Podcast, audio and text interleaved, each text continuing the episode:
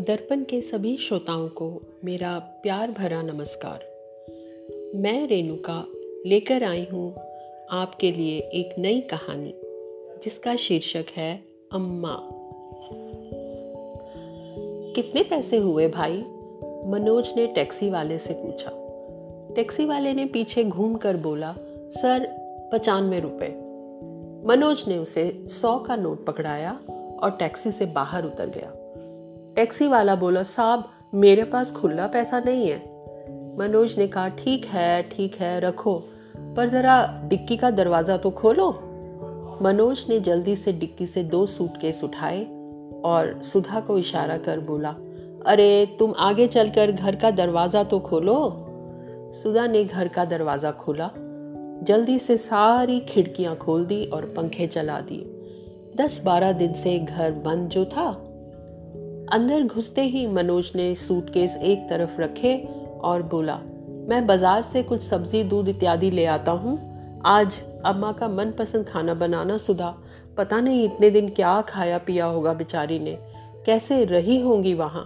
कहकर मनोज बाज़ार की ओर निकल पड़ा। मनोज और सुधा दोनों ही अम्मा से बेहद प्यार करते थे। अम्मा का स्वभाव भी कुछ ऐसा था कि किसी चीज़ में मीन मेख नहीं निकालती थी। खाना जो बनता खा लेती, कपड़ा जो सुधा पहनने को लाती, हज़ारों दुआएँ दे उसे पहन लेती और तारीफें करती ना थकती। उनकी पोती पल्लवी भी आते जाते अम्मा को खूब लाड़ लगाती। बेटे, बहू और पोती में अम्मा की दुनिया सिमटी हुई थी। घर से कभी बाहर निकली ही नहीं थी ना बाहर की दुनिया का ज़्यादा ज्ञान था। तो अम्मा को लगता यही उसका संपूर्ण संसार है। अब हुआ यूँ कि पल्लवी को बारहवीं के बाद देहरादून के किसी इंजीनियरिंग कॉलेज में दाखिला मिल गया। मनोज और सुधा आपस में मशवरा ही कर रहे थे कि दोनों में से कौन पल्लवी को छोड़ने जाएगा और कौन अम्मा के साथ घर में ही रुकेगा। सुधा का मन थोड़ा खराब हो रहा था कि बच्ची पहली बार घर से बाहर जा रही है, अकेली रहेगी, कैसी जगह होगी, वगैरह वगैरह। एक माँ का मन दूसरी माँ ने झट पढ़ लिया और अम्मा जिद पर अड़ गई कि पल्लवी को छोड़ने मनोज और सुधा दोनों ही जाएँगे। मनोज ने बड़ा समझाना चाहा कि अम्मा, तुम्हें यूँ अकेला तो नहीं ना छोड़ सकते। पर अम्मा टस से मस ना हुई। अभी यह बहस चल ही रही थी कि पल्लवी ने मनोज को बोला, पापा, हम अम्मा को कुछ दिन रूही आंटी के हॉस्टल चिंतन में भी तो रख सकते हैं ना? हाँ अगर उन्हें ऐतराज ना हो तो। या वो घर पर ही बीच बीच में अम्मा को देख जाया करें? पहले तो मनोज गुस्से से लाल पीला हो गया और चिल्ला कर बोला क्या हो गया है तुम्हें, पल्लवी? माँ को वृद्धाश्रम में छोड़ दू। ये कैसी बात कह दी पल्लवी तुमने? सोचा भी कैसे? इससे पहले कि पल्लवी सफ़ाई देती, अम्मा खुद ही बोल पड़ी, अरे, क्यों नाराज़ हो रहा है बच्ची पर? मुझे लगता है बिल्कुल सही राय दी है इसने। और रूही कौन सी पराई है? दो को उसकी दूरी पर घर है उसका। हॉस्टल अच्छा नहीं लगा तो मैं घर वापस आ जाऊँगी। तो बेकार परेशान मत हो। बहुत बहस करने के बाद मनोज और सुधा को, अम्मा को, रूही आंटी के हॉस्टल चिंतन में छोड़ना ही पड़ा। रूही मनोज की बचपन की दोस्त थी, जिसने अपनी पर्सनल प्रॉपर्टी यानी घर को चिंतन नाम के वृद्धाश्रम में परिवर्तित कर दिया था। एक बेटा था, जो विदेश में अपने परिवार के साथ रहता था। पति को स्वर्गवास हुए भी काफ़ी समय हो गया था तो इतना बड़ा घर और अकेली रूही खाली घर खाने को पड़ता था। बेटे ने काफ़ी दबाव डाला कि इसे बेच दिया जाए, परंतु रूही का बहुत कुछ जुड़ा था इस घर से। उसकी आत्मा बसती थी इस घर में। उसकी जवानी, पति के साथ गुजरे सुनहरे पल, बेटे की किलकारियाँ बहुत मुश्किल था रूही के लिए चिंतन की हस्ती को मिटाना। काफ़ी समय तक रूही के मन में एक द्वंद चलता रहा कि चिंतन में बच्चों का प्ले स्कूल क्रच खोलूं या ओल्ड वुमेन्स हॉस्टल टाइप कुछ। गत पाँच वर्षों से चिंतन में अच्छे अच्छे संपन्न परिवारों की अधेड़ महिलाएँ कुछ समय तक रुक जाया करती थी। एक आध महिला ही ऐसी थी जो शायद हमेशा के लिए ही चिंतन का सदस्य बन गई थी। बाकी सब किसी कारणवंश थोड़े समय के लिए आया जाया करती थी। एक डॉक्टर और एक रसोईया रूही ने नियुक्त किया हुआ था। एक कॉमन रूम था, जहाँ कुछ ताश की गड्डियाँ, एक हारमोनियम रखा हुआ था। सामने की ओर एक छोटा सा बगीचा था जिसमें रंग बिरंगे फूल लगे हुए थे। अब अम्मा का उत्साह भी देखते ही बनता था।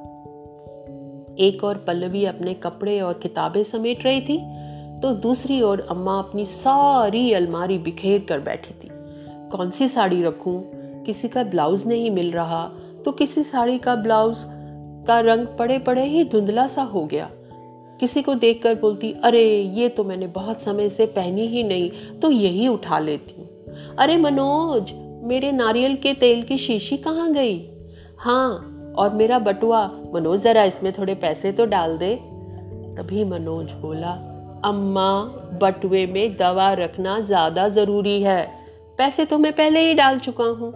रही, तेल की शीशी की बात तो वो कौन सी बड़ी बात है? वो तो वहाँ भी मिल जाएगी। पर अम्मा बिना तेल की शीशी के कहा चलने वाली थी? अगले दिन सुबह, अम्मा एक सुंदर सी नीले रंग की साड़ी पहने नीचे आँगन में जा खड़ी हुई। सुधा थोड़ा मुस्कुराकर बोली, अरे अम्मा, हमारी याद तो ना आएगी? अम्मा ने उसे गले लगाकर बोला, मेरा तो सारा संसार तुम लोगों से है और मैं कौन सा हमेशा के लिए जा रही हूँ? पल्लवी का काम हो जाए तो बस मुझे वापस घर ले आना। अब ये मनोज कहाँ रह गया? मुझसे तो बोला था, ठीक नौ बजे तैयार रहना क्योंकि एक बजे तुम्हारी गाड़ी का समय है। अरे वाह, अम्मा। मनोज ने सूटकेस उठाते हुए बोला, तुम तो पहचान में ना आ रही हो आज। नारियल के तेल की शीशी उठा ली है ना फिर? मनोज हंसकर बोला अम्मा ने हाँ में गर्दन उठाई, घुमाई और चश्मा ठीक किया। एक नज़र घर पर दौड़ाई और बाहर निकल गई। मनोज रूही से पहले ही बात कर चुका था, लेकिन जब अम्मा को वास्तव में चिंतन में छोड़ने का समय आया तो मनोज का कलेजा जैसे मुँह को आने लगा। यूँ लगा जैसे पहली बार बच्चे को किसी प्रिपरेटरी स्कूल में छोड़ रहा हो। एक बार फिर बोला, अम्मा, मजबूरी में छोड़ रहा हूँ, माफ़ कर देना। और तुम भी तो अड़ गई ना। सुधा रुक जाती तुम्हारे साथ। अम्मा ने चिंतन में कदम रखा और मनोज से बोली, तू क्यों अपने को दोषी साबित करने पर तुला है? मैं जानती नहीं क्या? फिर रूही कौन सी पराई है? कितने साल से जानते हैं इसे। तू चिंता मत कर, जा खुशी खुशी पलवी का दाखिला करवा कर लौट। अम्मा को एक बार के लिए लगा कि मैं भी कैसे रहूँगी यहाँ। पता नहीं कौन कौन होगा, कैसा खाना होगा, बिस्तर और बाकी सब सुविधाएँ। फिर तुरंत सोचा, कोई बात नहीं, दस बारह दिन की ही तो बात है, यूँ ही निकल जाएँगे। रूही ने अम्मा को पहले चिंतन का एक चक्कर लगवाया और सभी जगह ठीक से दिख दिखलाई। रूही बोली आंटी, आप शेयरिंग रूम में रह लेंगी ना? ये कस्तूरबा आंटी हैं और इनके दोनों बेटे सिंगापुर में रहते हैं। इन्होंने अपना घर किराए पर चढ़ा दिया है और अब यहीं रहती हैं। बहुत बढ़िया ताश खेलती हैं। वैसे किसी प्राइवेट स्कूल में टीचर रह चुकी हैं। बहुत अच्छे स्वभाव की हैं आंटी। तो आंटी सुबह छः बजे चाय आपके रूम में ही आ जाएगी? और फिर नौ बजे आप कॉमन रूम में सबके साथ नाश्ता करेंगी। यहाँ करीब आठ महिलाएँ हैं। आप चाहें तो लॉन में टहल भी सकती हैं। ग्यारह बजे डॉक्टर मधु चेकअप के लिए आएँगी। तैयार रहिएगा। इस तरह पूरा शेड्यूल अम्मा को समझाकर रूही वहाँ से चली गई। अब अम्मा तो घबरा गई कि भाई, अगर मैं छह बजे तक सोती रही तो क्या मुझे चाय ना मिलेगी? फिर सोचा, देखती हूँ, दस बारह दिन की ही तो बात है। कस्तूरबा आंटी काफ़ी हसमुख और स्पष्ट बोलने वालों में से थी। अच्छी दोस्ती हो गई दोनों में। अम्मा ने उसे अपने साथ लाई हुई तेल की शीशी भी इस्तेमाल करने दी। घर से लाया हुआ आम का अचार तो सभी में बड़ा ही हिट हुआ। अम्मा को सावित्री शब्द से सिर्फ़ मनोज के पापा ही बुलाया करते थे। उनके जाने के बाद तो बस वह अम्मा ही बनकर रह गई। यहाँ सावित्री बहन, सावित्री जी, सावित्री, यह शब्द सुनना अम्मा को बड़ा अच्छा लगता। एक नया कॉन्फिडेंस आ गया था अम्मा में। शाम को सभी बगीचे में टहलने जाती कॉमन रूम में बैठे बैठे एक दिन सब अपनी जवानी के दिनों के कुछ हसीन पलों का ज़िक्र कर रहे थे। तभी कस्तूरबा आंटी ने कहा, अरे सावित्री, तुम भी तो कुछ बताओ ना। अब सावित्री बीच में और आसपास बाकी सब। कुछ सोचकर बोली, मनोज के पापा और मैं गाने के बहुत शौकीन थे। वह होता है ना युगल गीत तो हम दोनों हमेशा एक साथ ही गाया करते थे। सभी ज़ोर ज़ोर से हंसने लगी और बोली तो चलो ना, आज जुगलबंदी हम करते हैं। और अम्मा ने शायद आज चौदह साल के बाद गाना गाया। तालियों की गड़गड़ाहट से कॉमन रूम गूंज उठा। अम्मा कुछ शर्माई, पर उसे एक गर्व का एहसास भी हो रहा था। हर सुबह अम्मा नई साड़ी बदलती और उससे जुड़ा इतिहास सबको बतलाती कि यह मनोज के पापा ने संक्रांत पर दिलाई थी, यह वाली उनकी तरक्की हुई थी, तब दिलवाई थी और ये ये तो सुधा लाई थी। यकीनन, अम्मा को चिंतन में एक नई पहचान मिल गई थी। हर सुबह का बेसब्री से इंतज़ार रहता उसे। एक साथ बैठकर नाश्ता करना, फिर टहलने जाना, एक साथ टीवी देखना, ताश खेलना, बातें करना अपने सुख दुख बांटना, कुछ अपनी कहना, कुछ उनकी सुनना। एक नया सा अनुभव था, अलग ही दुनिया, जहाँ ये आठ महिलाएँ एक ही धागे में पिरोए हुए अलग अलग फूल थे जैसे। सब ईंट और गारे की इमारतों को छोड़कर चिंतन में जीवन ढूँढने आई थी जैसे। कुछ को मजबूरी में आना पड़ा कुछ थोड़े समय के लिए आई थी जैसे अम्मा। कुछ हमेशा के लिए चिंतन में बसने के लिए आई थी। इन बारह दिनों में अम्मा अम्मा से सावित्री कब बन गई, पता ही ना चला। इस नई पहचान से अम्मा बहुत खुश थी। आज रूही ने नाश्ते के समय अम्मा से कहा, आंटी, मनोज भाई आज आपको ले जाने आ रहे हैं। खुश? अम्मा का तो दिल ही बैठ गया। बोले क्यों? मतलब आ, मतलब रूही बेटा बारह दिन हो गए क्या? बाकी महिलाएँ भी कुछ रुआसी सी हो गई। पर फिर भी चेहरे पर मुस्कुराहट लाते हुए बोली सावित्री बहन बहुत अच्छा समय निकला आपके साथ। बेटा लेने आ रहा है घर तो जाना ही होगा ना? अम्मा को कुछ समझ नहीं आ रहा था कि उसे खुश होना चाहिए या नहीं। इस खोई हुई सावित्री को पाकर बहुत खुश थी अम्मा। सारी सहेलियाँ हम उम्र थी तो समय काटना मुश्किल न था। एक उत्साह रहता कि अब कल क्या करेंगे, ताश, गाना या कुछ और। मनोज आया और अम्मा से लिपट गया। अम्मा चलो घर, सामान बाँध लिया है ना? बस। अब कभी नहीं छोड़ूँगा तुम्हें ऐसे, अम्मा। अम्मा के एक और उसकी नई सहेलियाँ और दूसरी ओर श्रवण कुमार सा बेटा मनोज। धीरे से बोली, मनोज, कुछ दिन और रुक सकती हूँ यहाँ? सहेलियाँ मुँह में आंचल दबाए हंसने लगी। मनोज बोला, अभी भी नाराज़ हो, अम्मा। तभी रूही आई और बोली एक्चुअली मनोज, तुम्हें पता है, चिंतन में इन बारह दिनों में अम्मा वापस अम्मा से सावित्री बन गई और शायद she is enjoying being Savitri again नहीं समझे ना मनोज? बेचारे मनोज को कुछ भी समझ नहीं आ रहा था। बस यही बोला, अम्मा, सुधा ने तुम्हारी मनपसंद चीज़ें बनाई हैं। चलो ना, जल्दी घर चलो। धन्यवाद।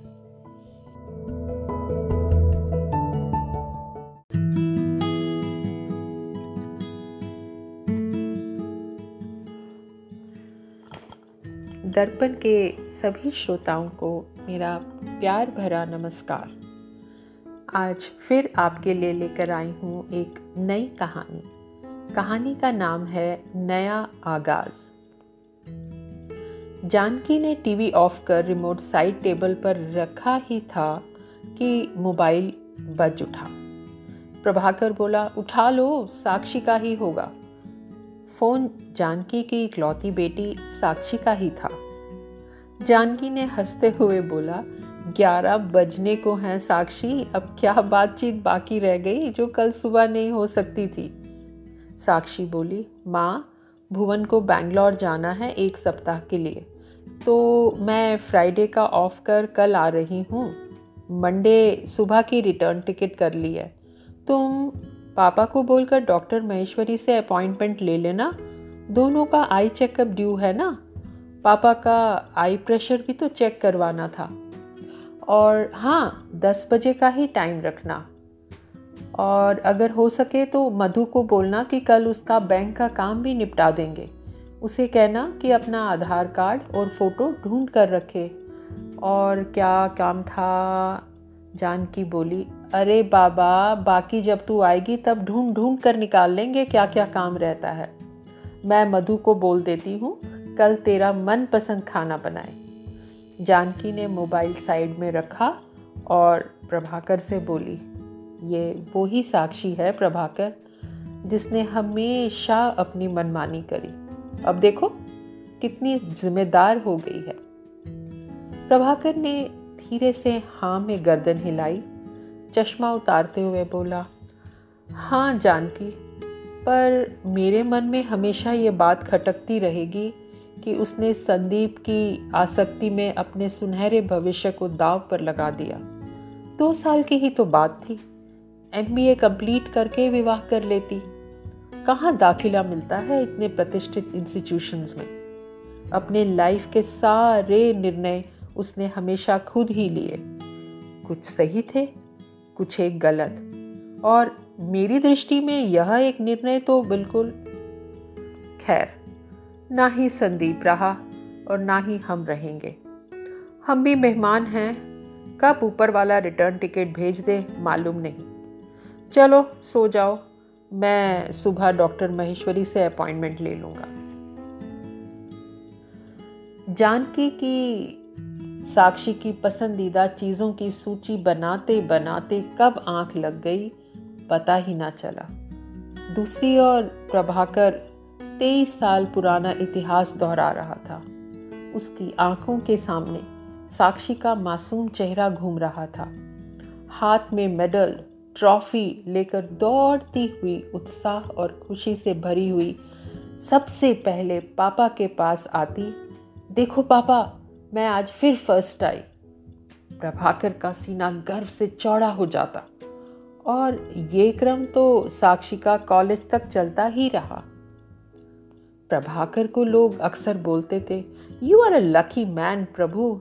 Your daughter is brilliant Prabhakar Delhi university में संस्कृत के प्रोफेसर थे और जानकी भी किसी सरकारी स्कूल में टीचर साक्षी मेधावी तो थी, पर थोड़ी जिद्दी थी। अब शायद बच्चा यदि प्रतिभाशाली हो तो माता पिता थोड़े निश्चिंत हो जाते हैं कि वह अपना एक अच्छा करियर तो बना ही लेगा और उसकी कई गलतियों को नज़रअंदाज कर देते हैं। साक्षी के साथ भी ठीक कुछ ऐसा ही हुआ। वैसे तो साक्षी बहुत महत्वाकांक्षी थी। माँ, पापा दोनों को बहुत प्यार करती थी। कॉलेज से आते वक्त कई बार मूवी टिकट्स ले आती, कभी गरम गरम समोसे कि चलो एक साथ बैठकर चाय पियेंगे। स्कूल के बाद कॉलेज लाइफ अपने आप में एक फ्री बर्ड का एहसास देती है। बेफिक्र ज़िंदगी। दोस्त, कोई रोक टोक नहीं, कोई प्रतिबंध नहीं। ये सब अपने आप में एक नया कॉन्फिडेंस और जुनून भर देता है। अपने निर्णय खुद लेना, कहीं जाना, आना कॉलेज एक्सकर्शन ट्रिप्स कैफेटेरियाज और साक्षी तो पहले से ही स्वतंत्र ख्यालों की थी। अपने छोटे बड़े निर्णय स्वयं ही लेती थी। कॉलेज पहुंचकर माता पिता की स्वीकृति या राय लेना ना के बराबर ही हो गया था। हाँ कहीं जाना होता तो इन्फॉर्म ज़रूर करती थी। बात फिर घूमकर वहीं आ जाती कि देखो फ़र्स्ट ईयर कॉलेज में भी टॉप किया इसने, कोई बात नहीं। पर अंदर ही अंदर प्रभाकर को हमेशा एक डर सताता, कहीं कहीं साक्षी कोई गलत कदम ना उठा ले। अब साक्षी थर्ड ईयर में आई और उसने आते ही घर में घोषणा कर दी कि मैंने एमबीए करना है पापा टाइम्स कोचिंग सेंटर ज्वाइन करूँगी। और मेरी तो स्कॉलरशिप भी मंजूर हो गई है, सिर्फ़ तीस हज़ार रुपये भरने हैं वहाँ। प्रभाकर ने सहर्ष दे दिए तीस हज़ार रुपये भरोसा था कि साक्षी कोई कसर नहीं छोड़ेगी तैयारी में। फिर सब कुछ उसी का तो है। पढ़ाई के लिए कभी पैसों की मनाही करी ही नहीं थी। जैसा सोचा था प्रभाकर ने वैसा ही हुआ। दिन रात एक कर दिया साक्षी ने। एग्ज़ाम भी क्लियर कर लिया। सारे घर में खुशी का माहौल था। सभी मित्रगण, रिश्तेदारों ने बधाई दी। अब साक्षी खुश तो थी, पर चुप चुप सी थी। अभी कुछ महीने थे इंस्टीट्यूट ज्वाइन करने में। काफ़ी स्ट्रेस में दिखती थी घर पर भी साक्षी। एक दिन प्रभाकर ने पूछ ही लिया, तुम खुश नहीं हो साक्षी? क्या बात है? अचानक साक्षी ने कहा, पापा, मैं M B A next year कर लूँगी। मैं संदीप से शादी करना चाहती हूँ. प्रभाकर हक्का बक्का रह गया। झुंझला कर बोला कौन संदीप? कौन सा संदीप? कहाँ है? क्या करता है? शादी? शादी तो तुम दो साल बाद भी कर सकती हो। ये क्या बचपना है? हमेशा अपने मन की की है तुमने साक्षी। नॉट दिस टाइम मैं तुम्हारे इस निर्णय से बिल्कुल सहमत नहीं। गुस्से से आग बबूला हो पैर पटकते हुए कमरे से बाहर निकल गया प्रभाकर। चिल्लाकर बोला, जानकी, अपनी बेटी को किसी डॉक्टर को दिखाओ। दिमाग फिर गया है उसका। जानकी के लाख समझाने पर भी साक्षी टस से मस ना हुई। संदीप एक बड़े उद्योगपति का इकलौता बेटा था और साक्षी के कॉलेज में ही स्पोर्ट्स कोटा में दाखिला हुआ था उसका। सुशील था, देखने में भी काफ़ी आकर्षक। न जाने कब और कैसे साक्षी संदीप के प्रेम जाल में फंस गई। आखिर दिल पर पत्थर रख जानकी और प्रभाकर ने साक्षी को विदा किया। प्रभाकर का मन टूट चुका था। कतई खुश ना था साक्षी के इस निर्णय से। साक्षी खुश थी? बहुत खुश। देश विदेश घूमना, पैसे की कोई कमी ना थी। नौकर, चाकर और घर पर सिर्फ़ संदीप के पिता कल्पेश। लाड, वो भी कम ना करते थे दोनों को। इस नई शानो शौकत में साक्षी एमबीए वगैरह सब भूल गई। सैर, सपाटे, ऐशो, आराम, बेशुमार दौलत, इन सब के नीचे कहीं उसकी महत्वाकांक्षा दफन हो गई। समय बीतता गया। साक्षी और संदीप के जीवन में नील आ गया। सब खुश थे। जानकी भी सब भूल गई।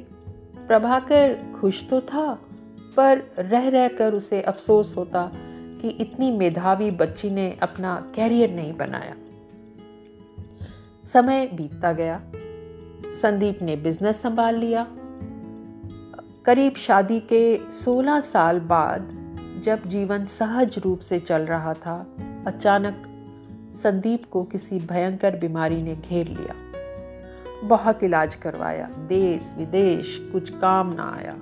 ना पैसा ना रुतबा और संदीप, साक्षी और नील के जीवन से दूर चला गया।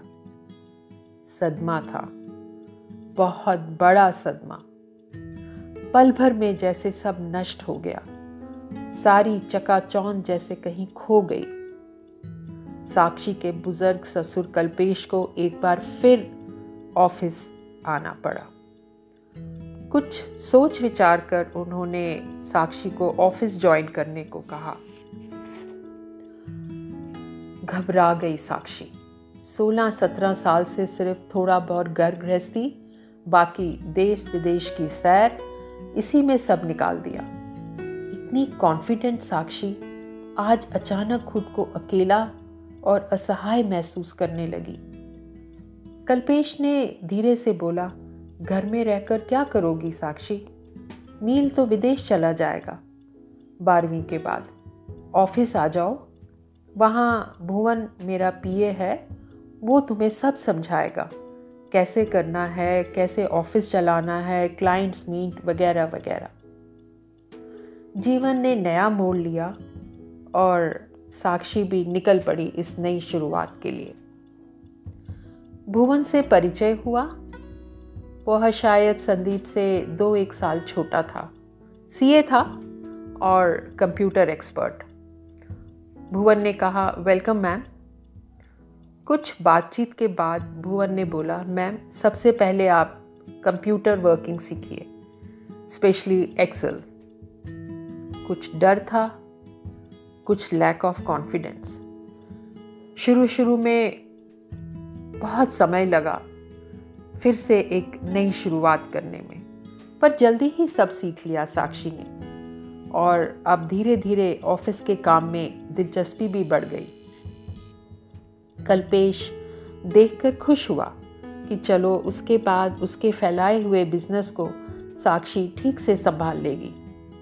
नील विदेश चला गया और साक्षी पूर्णतया ऑफ़िस के काम में व्यस्त हो गई। देखते ही देखते पाँच साल बीत गए। कल, कल्पेश भी करीब अस्सी बयासी साल के हो गए थे। काफ़ी समय से उनके मन में एक द्वंद्व चल रहा था। भुवन अविवाहित था और दोनों माता पिता कई साल पहले गुजर चुके थे। एक प्रकार से अकेला ही था। ईमानदार, शांत, सुलझा हुआ नौजवान। कुछ सोचकर एक दिन उन्होंने भुवन को बुलाया और सीधा ही पूछ लिया भुवन शादी वादी का इरादा नहीं है तुम्हारा? कोई गर्लफ्रेंड भुवन शर्मा कर बोला no ah, no sir hmm Sakshi कैसी लगती है तुम्हें? भुवन चौंक गया सर सॉरी सॉरी सर मतलब मैंने कुछ गलत कर दिया क्या? कल्पेश फिर बोला I am serious do you like Sakshi Bhuvan बोला, sir sir ma'am is brilliant बहुत जल्दी सब संभाल लिया उन्होंने. कल्पेश हंसा, फिर बोला, वो तो मैं देख ही रहा हूँ भुवन. क्या उसका लाइफ पार्टनर बनना चाहोगे? मैं भी निश्चिंत हो जाऊँगा Bhuvan. These are my bonus years जरा सोच कर जवाब देना। भुवन जी कहकर वहाँ से चला गया। अब कल्पेश सोचने लगा कि साक्षी से कैसे पूछा जाए। चाय पीते हुए एक दिन कल्पेश ने साक्षी से कहा life is cruel Sakshi but there is no harm in giving it a second chance you are young energetic brilliant but alone पापा, आप क्या कहना चाह रहे हैं? Let me finish Sakshi. I know you love Sandeep like anything पर वो अब नहीं है। कहते हुए कल्पेश की आँखें भर आई। And we have to move on nothing stops in this world मैं तुमसे सीधा ही पूछता हूँ। Would you like to marry Bhuvan? Would you like to be his life partner Sakshi की आँखों के आगे अंधेरा छा गया।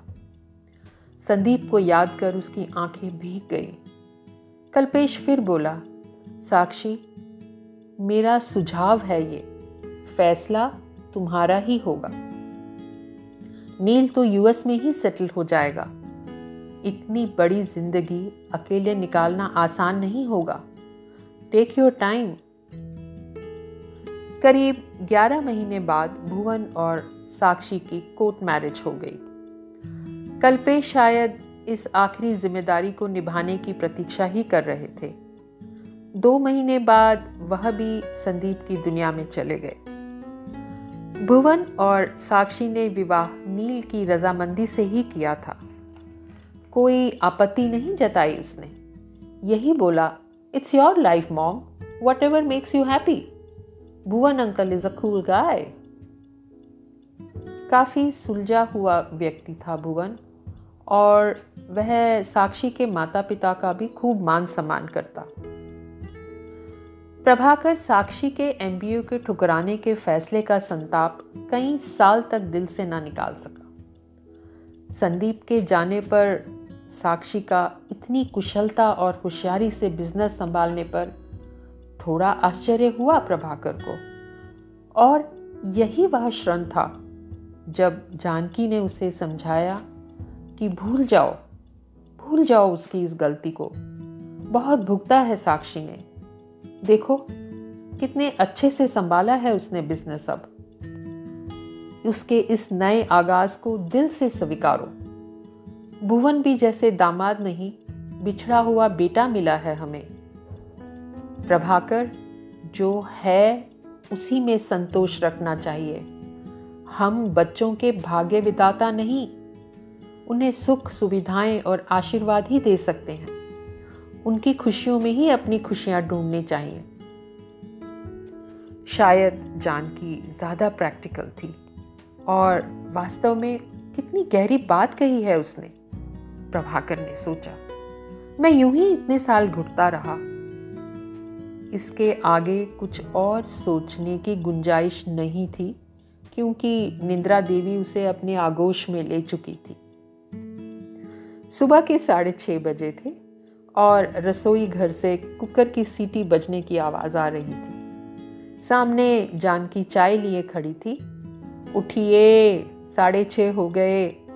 चाय पीकर डॉक्टर महेश्वरी की अपॉइंटमेंट बुक कर लीजिए। धन्यवाद।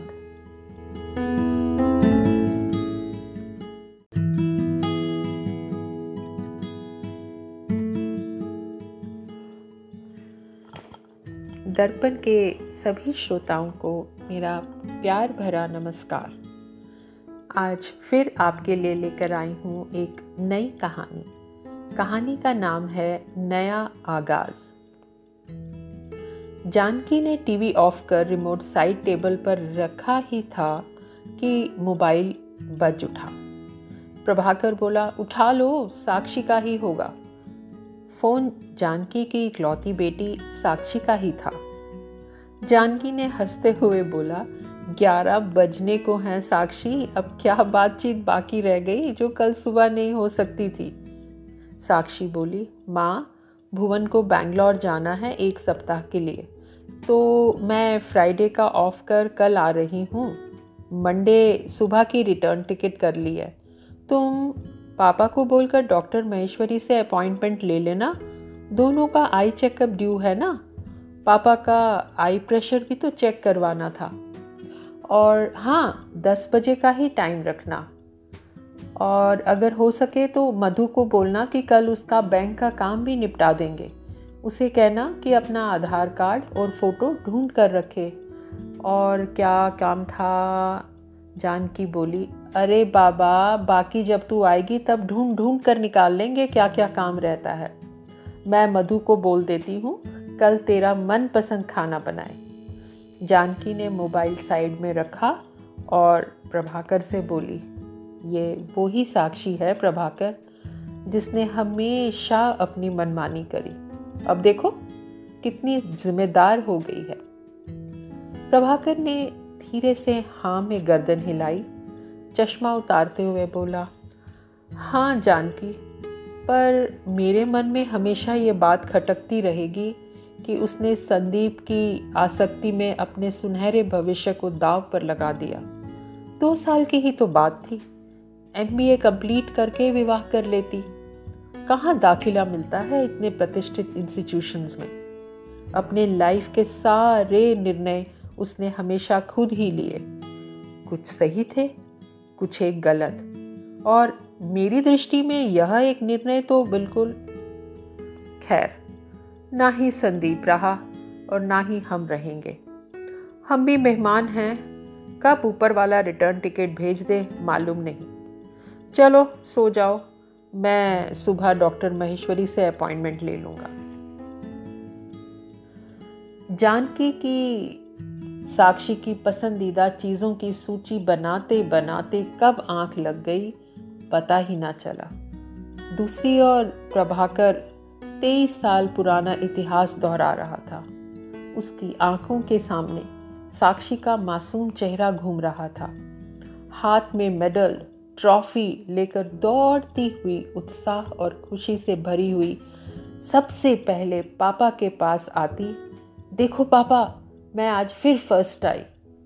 प्रभाकर का सीना गर्व से चौड़ा हो जाता। और ये क्रम तो साक्षी का कॉलेज तक चलता ही रहा। प्रभाकर को लोग अक्सर बोलते थे you are a lucky man Prabhu.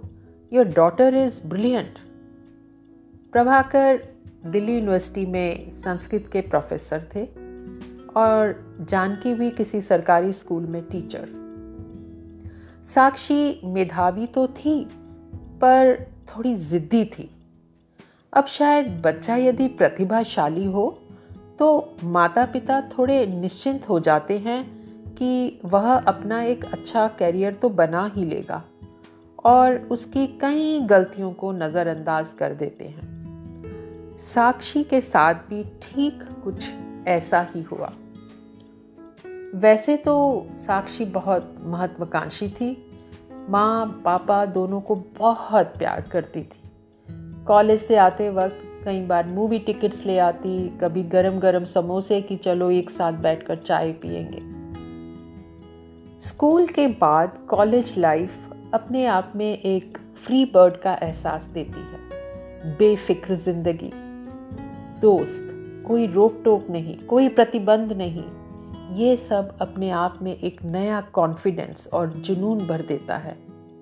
अपने निर्णय खुद लेना, कहीं जाना, आना कॉलेज एक्सकर्शन ट्रिप्स कैफेटेरियाज और साक्षी तो पहले से ही स्वतंत्र ख्यालों की थी। अपने छोटे बड़े निर्णय स्वयं ही लेती थी। कॉलेज पहुंचकर माता पिता की स्वीकृति या राय लेना ना के बराबर ही हो गया था। हाँ कहीं जाना होता तो इन्फॉर्म ज़रूर करती थी। बात फिर घूमकर वहीं आ जाती कि देखो फ़र्स्ट ईयर कॉलेज में भी टॉप किया इसने, कोई बात नहीं। पर अंदर ही अंदर प्रभाकर को हमेशा एक डर सताता, कहीं कहीं साक्षी कोई गलत कदम ना उठा ले। अब साक्षी थर्ड ईयर में आई और उसने आते ही घर में घोषणा कर दी कि मैंने एमबीए करना है पापा टाइम्स कोचिंग सेंटर ज्वाइन करूँगी। और मेरी तो स्कॉलरशिप भी मंजूर हो गई है, सिर्फ़ तीस हज़ार रुपये भरने हैं वहाँ। प्रभाकर ने सहर्ष दे दिए तीस हज़ार रुपये। भरोसा था कि साक्षी कोई कसर नहीं छोड़ेगी तैयारी में। फिर सब कुछ उसी का तो है। पढ़ाई के लिए कभी पैसों की मनाही करी ही नहीं थी। जैसा सोचा था, प्रभाकर ने वैसा ही हुआ। दिन रात एक कर दिया साक्षी ने। एग्ज़ाम भी क्लियर कर लिया। सारे घर में खुशी का माहौल था। सभी मित्रगण, रिश्तेदारों ने बधाई दी। अब साक्षी खुश तो थी, पर चुप चुप सी थी। अभी कुछ महीने थे इंस्टीट्यूट ज्वाइन करने में। काफ़ी स्ट्रेस में दिखती थी घर पर भी साक्षी। एक दिन प्रभाकर ने पूछ ही लिया, तुम खुश नहीं हो साक्षी? क्या बात है? अचानक साक्षी ने कहा, पापा, मैं M B A next year कर लूँगी। मैं संदीप से शादी करना चाहती हूँ. प्रभाकर हक्का बक्का रह गया। झुंझला कर बोला, कौन संदीप? कौन सा संदीप? कहाँ है? क्या करता है? शादी? शादी तो तुम दो साल बाद भी कर सकती हो। ये क्या बचपना है? हमेशा अपने मन की की है तुमने, साक्षी। नॉट दिस टाइम मैं तुम्हारे इस निर्णय से बिल्कुल सहमत नहीं। गुस्से से आग बबूला हो पैर पटकते हुए कमरे से बाहर निकल गया प्रभाकर। चिल्लाकर बोला, जानकी, अपनी बेटी को किसी डॉक्टर को दिखाओ। दिमाग फिर गया है उसका। जानकी के लाख समझाने पर भी साक्षी टस से मस ना हुई। संदीप एक बड़े उद्योगपति का इकलौता बेटा था और साक्षी के कॉलेज में ही स्पोर्ट्स कोटा में दाखिला हुआ था उसका। सुशील था, देखने में भी काफ़ी आकर्षक। न जाने कब और कैसे साक्षी संदीप के प्रेम जाल में फंस गई। आखिर दिल पर पत्थर रख जानकी और प्रभाकर ने साक्षी को विदा किया। प्रभाकर का मन टूट चुका था। कतई खुश न था साक्षी के इस निर्णय से। साक्षी खुश थी? बहुत खुश। देश विदेश घूमना, पैसे की कोई कमी न थी। नौकर, चाकर और घर पर सिर्फ़ संदीप के पिता कल्पेश। लाड वो भी कम न करते थे दोनों को। इस नई शान शौकत में साक्षी एमबीए वगैरह सब भूल गई। सैर, सपाटे, ऐशो, आराम, बेशुमार दौलत, इन सब के नीचे कहीं उसकी महत्वाकांक्षा दफन हो गई। समय बीतता गया। साक्षी और संदीप के जीवन में नील आ गया। सब खुश थे। जानकी भी सब भूल गई। प्रभाकर खुश तो था। पर रह रह कर उसे अफसोस होता कि इतनी मेधावी बच्ची ने अपना कैरियर नहीं बनाया। समय बीतता गया। संदीप ने बिज़नेस संभाल लिया। करीब शादी के 16 साल बाद जब जीवन सहज रूप से चल रहा था, अचानक संदीप को किसी भयंकर बीमारी ने घेर लिया। बहुत इलाज करवाया। देश विदेश कुछ काम ना आया। ना पैसा ना रुतबा और संदीप, साक्षी और नील के जीवन से दूर चला गया। सदमा था। बहुत बड़ा सदमा। पल भर में जैसे सब नष्ट हो गया। सारी चकाचौंध जैसे कहीं खो गई। साक्षी के बुज़ुर्ग ससुर कल्पेश को एक बार फिर ऑफ़िस आना पड़ा। कुछ सोच विचार कर उन्होंने साक्षी को ऑफ़िस ज्वाइन करने को कहा। घबरा गई साक्षी।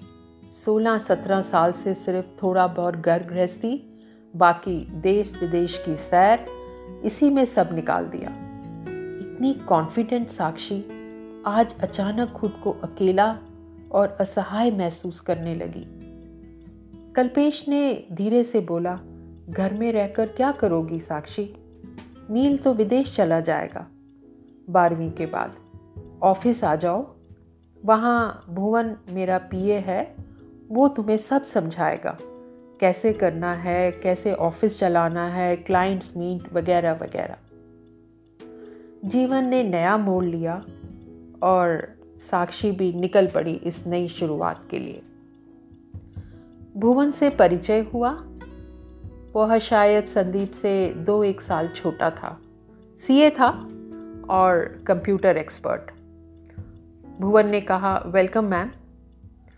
कुछ बातचीत के बाद भुवन ने बोला, मैम, सबसे पहले आप कंप्यूटर वर्किंग सीखिए, स्पेशली एक्सेल।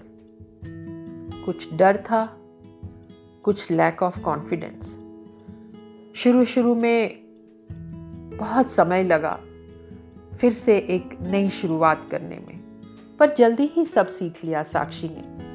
और अब धीरे धीरे ऑफ़िस के काम में दिलचस्पी भी बढ़ गई। कल्पेश देखकर खुश हुआ कि चलो उसके बाद उसके फैलाए हुए बिज़नेस को साक्षी ठीक से संभाल लेगी। नील विदेश चला गया और साक्षी पूर्णतया ऑफ़िस के काम में व्यस्त हो गई। देखते ही देखते पाँच साल बीत गए। कल, कल्पेश भी करीब अस्सी बयासी साल के हो गए थे। काफ़ी समय से उनके मन में एक द्वंद चल रहा था। भुवन अविवाहित था और दोनों माता पिता कई साल पहले गुजर चुके थे। एक प्रकार से अकेला ही था। ईमानदार, शांत, सुलझा हुआ नौजवान। कुछ सोचकर एक दिन उन्होंने भुवन को बुलाया और सीधा ही पूछ लिया भुवन शादी वादी का इरादा नहीं है तुम्हारा? कोई गर्लफ्रेंड भुवन शर्मा कर बोला no ah, no sir hmm Sakshi कैसी लगती है तुम्हें? भुवन चौंक गया सर सॉरी सॉरी सर मतलब मैंने कुछ गलत कर दिया क्या? कल्पेश फिर बोला I am serious do you like Sakshi Bhuvan बोला, sir sir ma'am is brilliant बहुत जल्दी सब संभाल लिया उन्होंने. कल्पेश हंसा, फिर बोला, वो तो मैं देख ही रहा हूँ भुवन. क्या उसका लाइफ पार्टनर बनना चाहोगे? मैं भी निश्चिंत हो जाऊँगा Bhuvan. These are my bonus years जरा सोच कर जवाब देना। भुवन जी कहकर वहाँ से चला गया। अब कल्पेश सोचने लगा कि साक्षी से कैसे पूछा जाए। चाय पीते हुए एक दिन कल्पेश ने साक्षी से कहा life is cruel Sakshi but there is no harm in giving it a second chance you are young energetic brilliant but alone पापा, आप क्या कहना चाह रहे हैं? Let me finish Sakshi. I know you loved Sandeep like anything पर वो अब नहीं है। कहते हुए कल्पेश की आँखें भर आई। And we have to move on nothing stops in this world मैं तुमसे सीधा ही पूछता हूँ। Would you like to marry Bhuvan? Would you like to be his life partner Sakshi की आँखों के आगे अंधेरा छा गया। संदीप को याद कर उसकी आँखें भीग गई। कल्पेश फिर बोला, साक्षी, मेरा सुझाव है ये, फैसला तुम्हारा ही होगा। नील तो यूएस में ही सेटल हो जाएगा। इतनी बड़ी ज़िंदगी अकेले निकालना आसान नहीं होगा। टेक योर टाइम करीब 11 महीने बाद भुवन और साक्षी की कोर्ट मैरिज हो गई। कल्पेश शायद इस आखिरी ज़िम्मेदारी को निभाने की प्रतीक्षा ही कर रहे थे। दो महीने बाद वह भी संदीप की दुनिया में चले गए। भुवन और साक्षी ने विवाह नील की रजामंदी से ही किया था। कोई आपत्ति नहीं जताई उसने। यही बोला it's your life mom whatever makes you happy Bhuvan uncle is a cool guy काफ़ी सुलझा हुआ व्यक्ति था भुवन और वह साक्षी के माता पिता का भी खूब मान सम्मान करता। प्रभाकर साक्षी के एमबीए के ठुकराने के फैसले का संताप कई साल तक दिल से ना निकाल सका। संदीप के जाने पर साक्षी का इतनी कुशलता और होशियारी से बिज़नेस संभालने पर थोड़ा आश्चर्य हुआ प्रभाकर को। और यही वह क्षण था जब जानकी ने उसे समझाया कि भूल जाओ भूल जाओ उसकी इस गलती को। बहुत भुगता है साक्षी ने। देखो, कितने अच्छे से संभाला है उसने बिज़नेस अब। उसके इस नए आगाज़ को दिल से स्वीकारो। भुवन भी जैसे दामाद नहीं, बिछड़ा हुआ बेटा मिला है हमें। प्रभाकर, जो है, उसी में संतोष रखना चाहिए। हम बच्चों के भाग्य विदाता नहीं। उन्हें सुख, सुविधाएँ और आशीर्वाद ही दे सकते हैं। उनकी खुशियों में ही अपनी खुशियाँ ढूंढनी चाहिए। शायद जानकी ज़्यादा प्रैक्टिकल थी और वास्तव में कितनी गहरी बात कही है उसने। प्रभाकर ने सोचा, मैं यूँ ही इतने साल घुटता रहा। इसके आगे कुछ और सोचने की गुंजाइश नहीं थी, क्योंकि निंद्रा देवी उसे अपने आगोश में ले चुकी थी। सुबह के साढ़े छः बजे थे और रसोई घर से कुकर की सीटी बजने की आवाज़ आ रही थी। सामने जानकी चाय लिए खड़ी थी। उठिए, साढ़े छः हो गए। चाय पीकर डॉक्टर महेश्वरी की अपॉइंटमेंट बुक कर लीजिए। धन्यवाद।